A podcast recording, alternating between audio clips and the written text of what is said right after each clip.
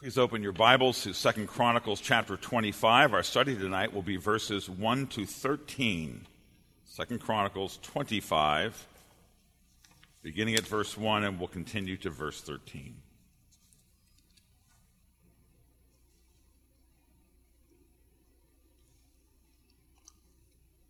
Listen now to God's holy, inerrant, and life giving word. Amaziah was 25 years old when he began to reign, and he reigned 29 years in Jerusalem. His mother's name was Je- Jehoaddan of Je- Jerusalem. And he did what was right in the eyes of the Lord, yet not with a whole heart. And as soon as the royal power was his, he killed his servants who had struck down the king his father. But he did not put their children to death, according to what is written in the law in the book of Moses, where the Lord commanded, Fathers shall not die because of their children, nor children die because of their fathers, but each one shall die for his own sin.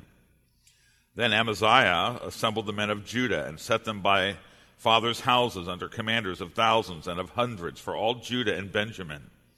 He mustered those twenty years old and upward and found that they were 300,000 choice men, fit for war, able to handle spear and shield.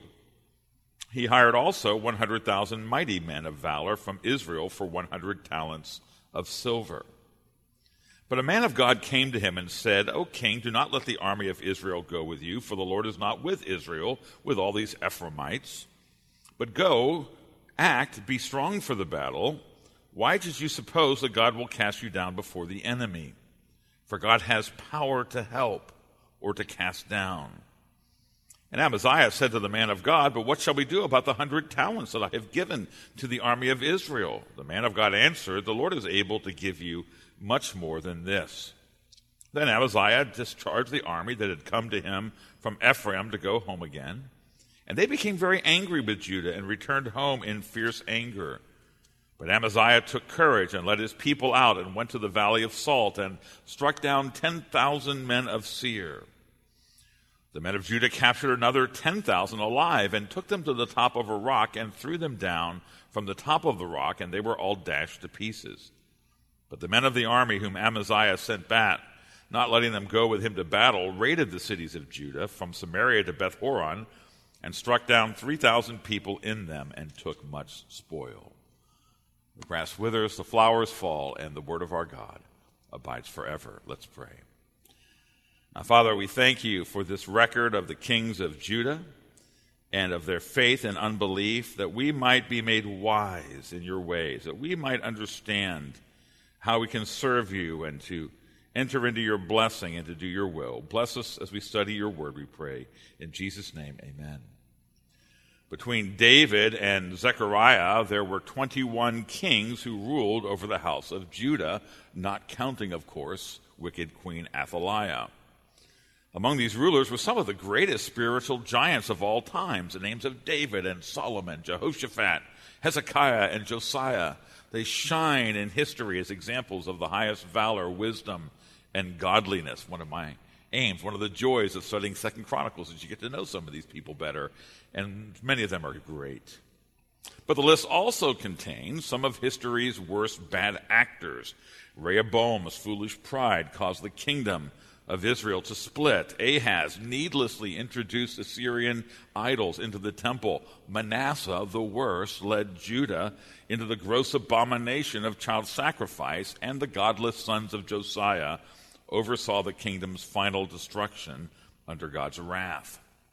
Now, First and Second Chronicles tells the stories of these kings to an audience of Jewish believers who were returning to Jerusalem after their Babylonian captivity. Uh, we're reading of events in the 8th century BC, actually late 9th century BC, but the, it's being written, we should not forget, around the year 475 to people coming back from Jerusalem from the exile. And the unknown author intended more than merely to recite the facts of history. History is boring when it's just facts and dates and numbers, but when it's action and there's ideas and there are themes, it comes alive. And so is Chronicles. He wants his people to learn the lessons from the centuries that had gone before them. And there are definite themes that can be traced through First and Second Chronicles. Uh, high among them is the necessity of seeking the Lord with all your heart. He uses that language over and over. Uh, God's faithfulness to deliver his trusting people out of trouble. Second Chronicles tells the story of, of those kings who reigned after David, not primarily to show what sins they committed that caused the kingdom to fall. That will come out, but that was really the job of First and Second Kings. His purpose, rather, is to give a hope of grace to those who are starting over with their lives in the land of promise. Now, interspersed between the famous names in the list of Judah's kings, both the noble and the ignoble, are the other kings. And these were the sons of the house of David, who may be regarded as mediocre in their qualities, and, and often who were not strong in faith or obnoxiously evil. And among them is Amaziah, the son of King Joash. Joash was the boy king who was rescued by the high priest Jehoiada, only to grow up and unrighteously slay the son of that same Jehoiada. And in keeping with the trajectory of his father, we are told in verse 2 that Amaziah did what was right in the eyes of the Lord, yet not with a whole heart. That's going to be the theme for his life. Now, the introductory paragraph for Amaziah's reign tells us that he was the son of a Jewish woman named Jehoaddan. At least she's not a daughter of Bathsheba. And also that he was 25 years old when he began to reign, and he reigned 29 years in Jerusalem. Verse 1, it seems very straightforward, except it is not. It ends up being complicated by his defeat in battle against the king of Israel. That'll come in the second half of the chapter, and his subsequent imprisonment in the northern kingdom, verse 23. And so, as a result, the majority of his reign, perhaps almost all of it, in fact, involved a co regency with his son Uzziah, a much more famous king, and he actually ruled the nation. Well, the chronicler repeats the record of 2 Kings 14:3 in saying that Amaziah did what was right in the eyes of the Lord, but there's a caveat yet not with a whole heart. And some commentators have taken the situation to describe out that he started out well. He was godly in the beginning, but then later he fell into disobedience. The reality, however, is that Amaziah was half hearted in his faith from the very beginning. This assessment that he lacked a whole heart means that his faith was insecure. It could be translated lacks a perfect heart. It's an ins- insincere, that's what I'm looking for. It's an insincere heart toward the Lord. That's what's really being said here. And his good deeds, as they were performed, were done for motives other than a true devotion to the Lord. Matthew Henry concludes, I think rightly, that Amaziah was not a man of serious piety or devotion to the Lord. Now, this does not deny that he did some good things doing what was right, that language in Chronicles probably means that he upheld the temple worship and the rituals there, and he played his proper role in the nation's religious activities. But lacking a whole heart, the idea that he did, it's not that he did some good and did some bad, but rather that even the good that Amaziah did had motives other than true and saving faith. And throughout his narrative, the chronicler is looking for true heart devotion those who trust in the Lord with all their heart, sincere faith. And these qualities seem never to have existed within Amaziah. Now, for a variety of reasons, bad men will sometimes do good things.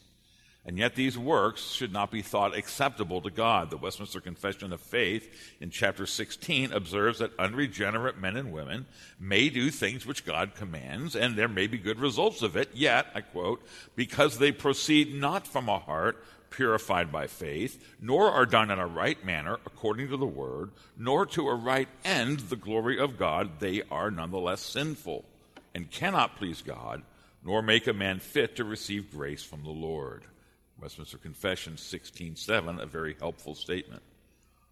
Remember, it was to an outwardly righteous Pharisee, a Jew who was greatly admired by his deeds, to whom Jesus spoke the words, You must be born again. You must be born again. And Amaziah's lack of a whole or a sincere heart indicates that his good deeds gained him no favor with the Lord, and we will find that the record of his life bears that assessment out. Well, he came to the throne of Judah after the king's servants had assassinated his father, King jo- Joash. And therefore, verse 3, as soon as the royal power was firmly his, in other words, as soon as he was publicly hailed and, and enthroned and given the power, he killed his servants who had struck down the king his father. Now, we can understand why a king would not want courtiers whose prior claim to fame was king slaying. That, that makes perfect sense. And it might be argued that, well, no, actually, they, they were doing God's will. Remember when Joash uh, unrighteously slew Zechariah the priest, the son of Jehoiada, that priest called for God to avenge him. They were just doing God's vengeance, but it doesn't change the fact that they were sinning by doing so. Romans 12:19 says, "Vengeance is mine; I will repay," says the Lord. And that means we are to leave God's vengeance to him. There is never a justification for sin. And so the punishment they received from Amaziah fit the crime committed by these servants of his father for their royal act of murder. And yet the new king also showed mercy and restraint. Verse 4 He did not put their children to death. Now, that was the royal custom of the time. We see that happen in deplorable ways in prior kings. And so here's one good deed that Amaziah did. And not only that, but he seems to have done it as guided by God's word. He acted according to what is written in the law in the book of Moses, where the Lord commanded, Fathers shall not die because of their children, nor children die because of their fathers. Each shall die for his own sin. Now, by noting this command from God's word, we always need to remember that the chronicler has an agenda. The Holy Spirit, through the chronicler, has an agenda for what he highlights. This was an important message for the generation to whom this book first was written. Those people coming back, they were the offspring of a failed, wicked forefathers who'd been judged by the Lord. And they're being reminded that, that, that, that God's curse would not be inflicted on them by the sins of their forefathers, but the Lord would treat them according to their own faith and works. And so the challenges the later post exilic community would face did not result as seems to have been thought by many, it did not result from the bad record of their forefathers, but it came out of their own walk with the Lord. Andrew Stewart notes that this truth that each of us stands on our own before the Lord is both a principle of fairness and mercy, and it forces us to look to our own sin rather than the failings of others to explain the trials that we face. Well, Amaziah was firmly established now on the throne after the conspirators against his father had been dealt with. And so then he set out to deal with unfinished business he had inherited, which included a recent revolt by the Edomites in the latter years of his father's reign. And, and, to that end, he took stock of his fighting strength. Verse 5. Then Amaziah assembled the men of Judah and set them by their father's houses under commanders of thousands and of hundreds for all Judah and Benjamin. He mustered those 20 years old and upward and found there were 300,000 choice men fit for war, able to handle spear and shield. Now that's actually a disappointing muster in the context of Second Chronicles, at least in terms of raw numbers. It wasn't that much long earlier that King Jehoshaphat had mustered over a million battle-ready soldiers. Second Chronicles 17, 14 to 18 shows that. And Matthew Henry notes that sin weakens a people. It diminishes them, it dispirits them, it lessens their numbers. But, but there is encouragement, for we read that though it's a smaller force, it consisted of men fit for war who could handle their weapons. Now, another sign that Amaziah's faith was half hearted or insincere is how he solved this problem. He had a problem with uh, a revolt on his hands. And notice there's no mention here of any appeal to the Lord in prayer. His first impulse is to reckon on his own strength rather than on the Lord. Now, this God forgetting self reliance is confirmed in the solution he took to the problem of his numbers deficit in verse 6. He doesn't have enough soldiers, he thinks, so what does he do? He hired also a 100,000 mighty men of valor from Israel for a 100 talents of silver. Now, later on in Chroniclers, we're going we're gonna spend a few, quite a few weeks with uh, a much godlier, a much greater king, namely Hezekiah, who was faced with a far more dire threat than Amaziah has, and he took his threat immediately to the Lord. One of the highlights of Chronicles and Kings, it's also in Jeremiah 38, or Isaiah 38, is when uh, Hezekiah, Hezekiah goes before the Lord and he, he spreads the threatening letter from the Assyrian king and he calls upon the Lord to uphold his honor, to remember his promises to his people and deliver them from peril. Now that's what a wholehearted faith looks like in the book of Chronicles. But such a thought never seems to have occurred to half hearted Amaziah. I wonder, does such a thought ever occur to us? Do we respond to our problems, and challenges by, by shocking news of this kind or that, by immediate recourse to our own resources, or do we take them to the Lord in prayer? Foolish people will speak of prayer as our last resource. I tried everything else. So my last resource was to try prayer. No, no, no. The wholehearted believer sees prayer as our first resource and our most effective recourse in dealing with trouble. We pray first. How greatly the words of James chapter 4 verse 2 are written over so many of our failures and frustrations. He said, You do not have because you do not ask. Now, the Lord was faithful to Amaziah, however, by sending an unnamed prophet to confront the king's error. Verse 7 But a man of God came to him and said, O king, do not let the army of Israel go with you, for the Lord is not with Israel, with all these Ephraimites. No, he, for, he didn't think about the Lord. He's forgetful of God. And so he'd reckoned the Israelite mercenaries, and they're mighty men. These are top grade mercenaries, they're expensive by the numbers they brought and the fighting power he thought they would give. It never occurred to him to wonder how do these people stand with the Lord? And by this time, the answer is badly. Badly. They, Israel, the northern kingdom, is immersed in idolatry.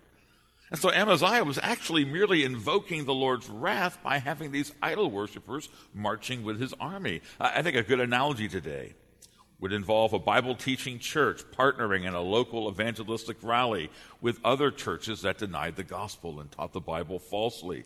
What possibly is being gained other than spiritual confusion or an actual subtraction of our gospel integrity because of the addition of mere dollars and numbers? We are not to reckon as if there was no God. Now, the most important principle that Amaziah had forgotten is one of the themes that is most important to the book of Second Chronicles. It's the truth that the decisive factor in every situation is God's help or God's opposition. It's not really a factor in the equation, although Amaziah doesn't even treat it that way. It is the factor in every equation. And so this prophet comes to him and he, he confronts him with this. But go, act, be strong for battle. Why should you suppose that God will cast you down before the enemy? For God has power to help or to cast down. Verse 8. You see, why should Amaziah be worried if he was trusting the Lord? Did he not realize that God has power to help in the case of those who trust him? Just as, conversely, God can cast down any who offend him through unbelief. Now, verse 8 involves a minor translation difficulty, so that one version, the New King James, puts it this way, and this is very plausible. But if you go, be gone, be strong in battle, even so, God will make you fall before your enemy, for God has power to help and to overthrow. Now, in that case, he's goading him. He's urging him, okay, go ahead, Mr. Self Reliance. Take your Israelite mercenaries, those idol worshippers, with you. Do be oh, you'll be strong. Fight hard, and guess what's going to happen? God is going to be against you. That that is one translation that he's that he could be saying. The English Standard Version instead takes him to be encouraging Amaziah that he really should trust the Lord, although he did in fact warn if a failure if he did not. Well, here's the message: God has power to help or to cast down. However, we decide on the translation of the verse, the message is the same. We should trust God in our trials and dangers, and we should fear God, lest we should recklessly offend Him and suffer His judgment. We should commit ourselves wholly to the Lord in faith. He is more than able to give us strength and victory over our challenges.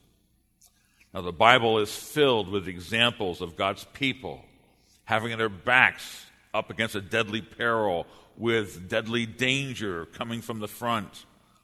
Maybe the greatest example is in Exodus 14 when the people of Israel in the early days of the Exodus, they were trapped with their backs against the Red Sea, and Pharaoh had changed his mind. He wasn't going to let them go, and, and the, the chariot army of Egypt is coming down upon them from the front, and the people began to complain and cry aloud until Moses stood forth. He said, Fear not, stand firm, and see the salvation of the Lord, which he will work for you today. And through Moses' faith, God parted the Red Sea for Israel. And they passed through on dry land. And, and when the Egyptians tried to follow, the waves crashed upon them, and that wicked army drowned. These are not stories we're merely to file away in our trivia closet. They're to inform our faith and our, our, our, our worldview, our, our approach to trials when they come. Do we believe that the God to whom we pray is the very God who parted the Red Sea and saved his people? You see, so much of Second Chronicles was written to persuade the original audience around 475 BC that the God who saved of old still could save them. They were just like us. They needed to take their Bible knowledge and, and realize that it was true and real. And Jehoshaphat was one who experienced God's saving power when that vast enemy host suddenly appeared on their side of the Dead Sea. And Jehoshaphat, of course, did what he could. He summoned his army. We're not saying you don't make use of your resources, even though he knew it would be inadequate. But the first thing he did then was he gathered the people of Judah at the temple of the Lord, and he appealed with them to God in prayer. He stood before God at the temple with the little ones, the wives, and their children with them, and he cried to the Lord, O our God, we do not know what to do, but our eyes are on you. Second Chronicles 20, verse 12. And you know the story because we've already been through it. The next day, he went out with his army. He's going to do his duty. He's not slacking to pray and trust the Lord. But when he gets there, the battle's already over. The Lord has fought it for him. The battle did belong to the Lord. All they had left to do was to clean up the spoils. Do we believe that God answers prayer today the way he answered the prayer of Jehoshaphat? Well, if we do, we will often be in prayer with a thankful reliance on the Lord. We will not resort to worldly compromises or sinful stratagems in our attempts to deal with our problems. But if we do not trust the Lord to save now as he has done before, Second Chronicles suggests that half-hearted believers are likely to get an education in the school of trials and hard knocks. That happened to many other kings. King Asa was one who had to learn it that way. He'd actually had, if you remember, he had in chapter 16, he'd had examples. He'd trusted the Lord and the Lord had delivered him. Well, then he became proud, and another occasion came, and he was a double minded king. And he, therefore, did not call upon the Lord. He hired help, and he was defeated by the Lord for it. Well, are our trials likewise made necessary by the Lord because of a half reliant faith that looks to the world first and prays to the Lord last? Remember the words the Lord gave to Asa it's a message. It's the message, really, of Second Chronicles. He says, For the eyes of the Lord run to and fro throughout the whole earth, that he may give strong support to those whose hearts are blameless towards him. Second Chronicles 16 9. The purpose of so many of our trials and of the troubles that we face is to teach us this, to teach us to rely on the Lord because he has the power to help those who trust him and then to persuade us through the tears of frustrated unbelief that we should no longer neglect the great resource of prayer. Well, the report of Amaziah's victory over the force of Seir reveals him, that's the last portion of our passage, it confirms our assessment of him as a half hearted man. Even when he did what God wanted him to say, we find he did so with an eye to other things rather than the glory of God and trust in the Lord. And we see this first in the concern he shows over the money he's going to lose, which he had used to hire the Israelite warriors. Now, he never should have purchased the services of idol worshiping soldiers in the first place. Their presence would prov- provoke the Lord. But to his credit, verse 10, when he's told of the, of the error he's made and when the prophet spells it all out to him, he was willing to do as he was told. Verse 10 Amaziah discharged the army that had come to him from Ephraim to go home again. But his concern was expressed not for the glory of God, not for the honor of the Lord, not for this opportunity for the God to strengthen his own faith. He wasn't thinking about that. Oh, what a great witness this is going to be. Thank you for reminding me. And this is going to really lead people to trust the Lord. He doesn't think about any of those things. He's thinking about the money he fears he's going to lose. Verse 9 Amaziah said to the man of God, But what shall we do about the hundred talents that I have given to the army of Israel? Richard Pratt gives the assessment. His concern over his monetary investment revealed that Amaziah was more worried about his money than he was about the Word of God. Now, the Bible makes it clear that obedience to the Lord, that's what he's being asked to do. Look, you're, if you're really smart, you're going to obey the Lord. It's going to make a big difference. But what Amaziah is learning that it often is costly to do so. There's a cost to faith and obedience in God's word. Sometimes the cost is financial. Sometimes it is in other coins. Andrew Stewart writes There is always a cost to be borne when we commit ourselves to serve the Lord. What will my friends and family think? Will I become unpopular when I tell those friends who used to be my partners in sin? And Jesus, you remember, often challenged people uh, who were wanting to follow him to, to reckon first on the cost of discipleship before we set out to follow him. In fact, he used a comparison that's rather relevant to Amaziah's choices. Jesus said, Luke 14 31, What king going out to encounter another king in war will not sit down first and deliberate whether he is able with 10,000 to meet him who comes against him with 20,000? That's the very scenario that Amaziah was in. Jesus says, Well, we need to reckon similarly about the cost of our discipleship. He says, Well, what about a man who wants to build a tower? He will first sit down and count the cost, whether he has enough to complete it. Luke 14, 28. And the point is this likewise, those who want to be saved through faith in Jesus Christ must be prepared to pay the price for doing so. You say, Oh, no, I thought salvation is free by grace alone. It is, and yet it will cost you. It will cost you in a world like ours. God will give it to you for free, but you will nonetheless pay a, a price. And here's that price Jesus tells us Luke 14 26. Whoever does not bear his own cross and come after me cannot be my disciple. By taking up a cross, the follower of Jesus accepts that life in this world, as we previously have known it, perhaps it's old agendas we have cherished, perhaps it's desires, relationships we have loved, they must often be sacrificed in order to follow Jesus, yes, even to death. Amaziah had failed to place obedience to God ahead of the money he had already spent to buy the Israelite warriors. That, that explains his concern that he might forfeit his precious silver. On one occasion, Jesus' disciple Peter expressed concern that he had needed to give up everything in order to follow the Lord. Mark 10 28. Peter said, See, we have left everything and followed you. And Jesus answered that Peter's sacrifice, such as it was, would prove, not even in the end, but even along the way, to have gained him far more than anything he'd given up. Jesus' very important answer, Mark 10, 29 to 30, says, Truly I say to you, there is no one who has left houses, or brothers, or sisters, or mother, or father, or children, or lands for my sake or for the gospel. Sometimes that's because we're being persecuted by families. Other times, because the call of the gospel causes us to go away from those things we've loved. But Jesus says, No one who has left those things, who will not receive a hundredfold now in this time, houses and brothers and sisters and mothers and children and lands with persecutions.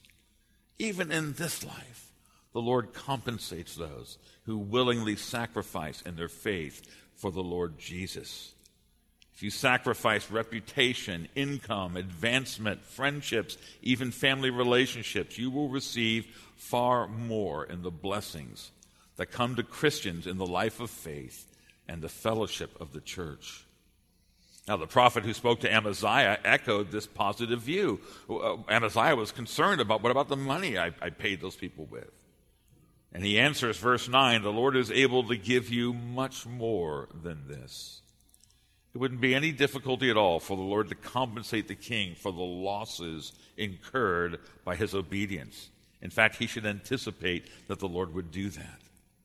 And see, for this reason, only a half hearted man would worry about money that, that, that, that, needs to be spent in supporting evangelism or world missions or investing in the, the means of the public worship of the living God. When we put God first and we zealously apply ourselves to his worship and the spread of the gospel and the building up of the church, we may be confident that he is more than willing and able to supply everything that we will need.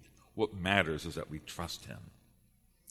Now, when Jesus answered Peter, who had mentioned all that he'd given up to follow the Lord, I mentioned that Jesus pointed out two blessings even now that God provides to those who sacrifice in obedience to his call. But Jesus added one more thing.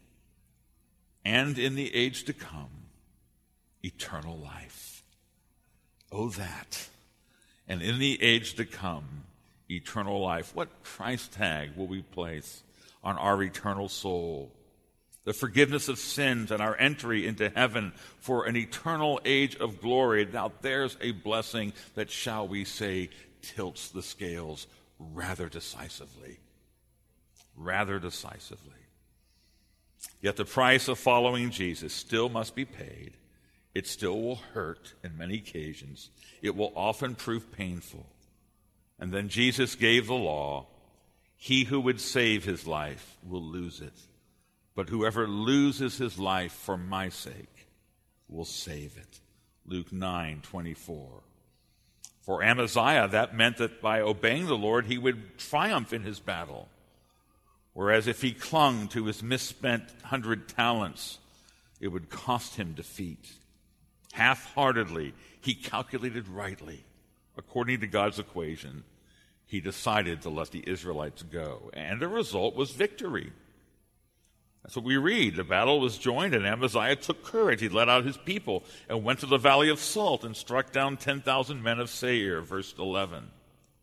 And yet, here's a second thing about a double minded man he did not know then how to respond to the success God had given him, but he immediately descends into acts of cruelty. Verse 12 The men of Judah captured another 10,000 men alive and took them to the top of the rock and threw them down from the top of the rock, and they were all dashed to pieces. Now, now some commentators say, you know, that's just the way it was in the ancient warfare. But that is not the biblical assessment. This horrible violence. It's true that was common among the pagan nations.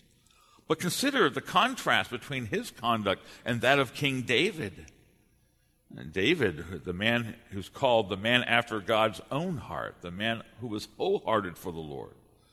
He also was granted victory over his enemies, but you'll see 1 Chronicles 19 19, for instance. He then made peace with the ones he'd conquered, and he placed them under his righteous rule. Even when Amaziah was more or less forced into obeying the Lord, his insincere heart left him unable to honor God by commending his mercy. I wonder, are you aware not only how to gain God's blessing, but then how to glorify God through the blessing that you receive? We glorify Him not in boasting or in hatred, but in humility and mercy. The way to have a whole heart that truly gains from God's blessing is to study carefully the ways of His Word and to commit your heart to Him in prayer. Well, not only are half hearted people unable to profit fully from the blessings they gained from God, but the compromises they made along the way, how often they end up later causing trouble. And so it is in Amaziah's case. It comes from the Israelite soldiers whom he'd sent away. He didn't, he didn't even have to be there at all. He never should have summoned them in the first place, but he did summon them. And then he let them go, and they're offended by that. Verse 10 They became very angry with Judah, returned home in fierce anger. And so while Amaziah is reducing the forces of Seir and Edom to the east, verse 13 the men of the army, whom Amaziah sent back, not letting them go with him to the battle, raided the cities of Judah from Samaria to Beth Horon and struck down 3,000 people in them and took much spoil. Well, here we see the result of the king's foolishness, the, folly committed along the way in hiring these ungodly warriors. They displayed their avarice. By the way, he shows why the prophet was right. These are not the kind of people you're going to profit from in your company. And they raided the undefended towns of Judah while Amaziah was away. Now, that raid was not the final result from the king's muddled convictions. Uh, that raid precipitates the further war that's the second half of this chapter, in which Judah's king is defeated and captured. Now, notice that in none of these episodes do we read of Amaziah turning in prayer to the Lord for help or for counsel. Nowhere do we see him consulting God's word. God kindly sent of those his word to him, but he never seeks the word of God. Yes, he had earlier restraint and he showed some influence and familiarity of Scripture. He didn't kill the children of the conspirators. But James 1 7 to 8 warns us against a double minded faith which fails to pray or when it prays doubts the Lord. For that person must not suppose that he will receive anything from the Lord. He is a double minded man, unstable in all his ways. Well, Christians may be very grateful that we rely in salvation on a king who was not half hearted, not at all, was not double minded in his resolve to redeem us from our sin or in his commitment to God's word. Think of the things that are said about our Lord Jesus. John 1:14 that he was full of grace and truth. And he came to earth with a clear message of delivering us from sin, completely dependent upon the Father and the Spirit and observing God's word. Uh, Luke's gospel, for instance, tells us that when Jesus realized the time had come for him to be crucified, he set his face to go to Jerusalem. Jesus knew what he was about, and he pursued it with the whole of his heart. He resolutely accomplished all of the will of God for our salvation. John 13, 1 says that Jesus, having loved his own who were in the world, he loved them to the end. And therefore, he grants us his assurance. He invites us, Come to me, all you who are weary and heavy laden, and I will give you rest. If we have committed ourselves in faith to Jesus, well, then we may face any trials, any temptations that the world may send our way. And the prophet's words to the half hearted king will be proved wholly true of Jesus Christ, that he has power to help. If we will trust him wholeheartedly, we will look back on our lives and on our salvation, rejoicing in the truth of him that was written in Psalm 54 Behold, God is my helper, the Lord is the upholder of my life for he has delivered me from every trouble, and my eye has looked in triumph on my enemies. Let's pray. Father in heaven, we thank you for the teaching of your word and the, the lessons in faith versus unbelief, the, the folly of half heartedness. And yet, Father, we are weak. We, we need your strength that we would not be double minded or half hearted. And so we pray, Father, that by your Spirit you would take your word to our hearts, that you would persuade us that Jesus is worthy of all of our trust, and that your majestic glory is a worthy cause to which we should give the whole of ourselves. We know you will never fail us. And so we thank you with faith in advance. We pray this in Jesus' name. Amen.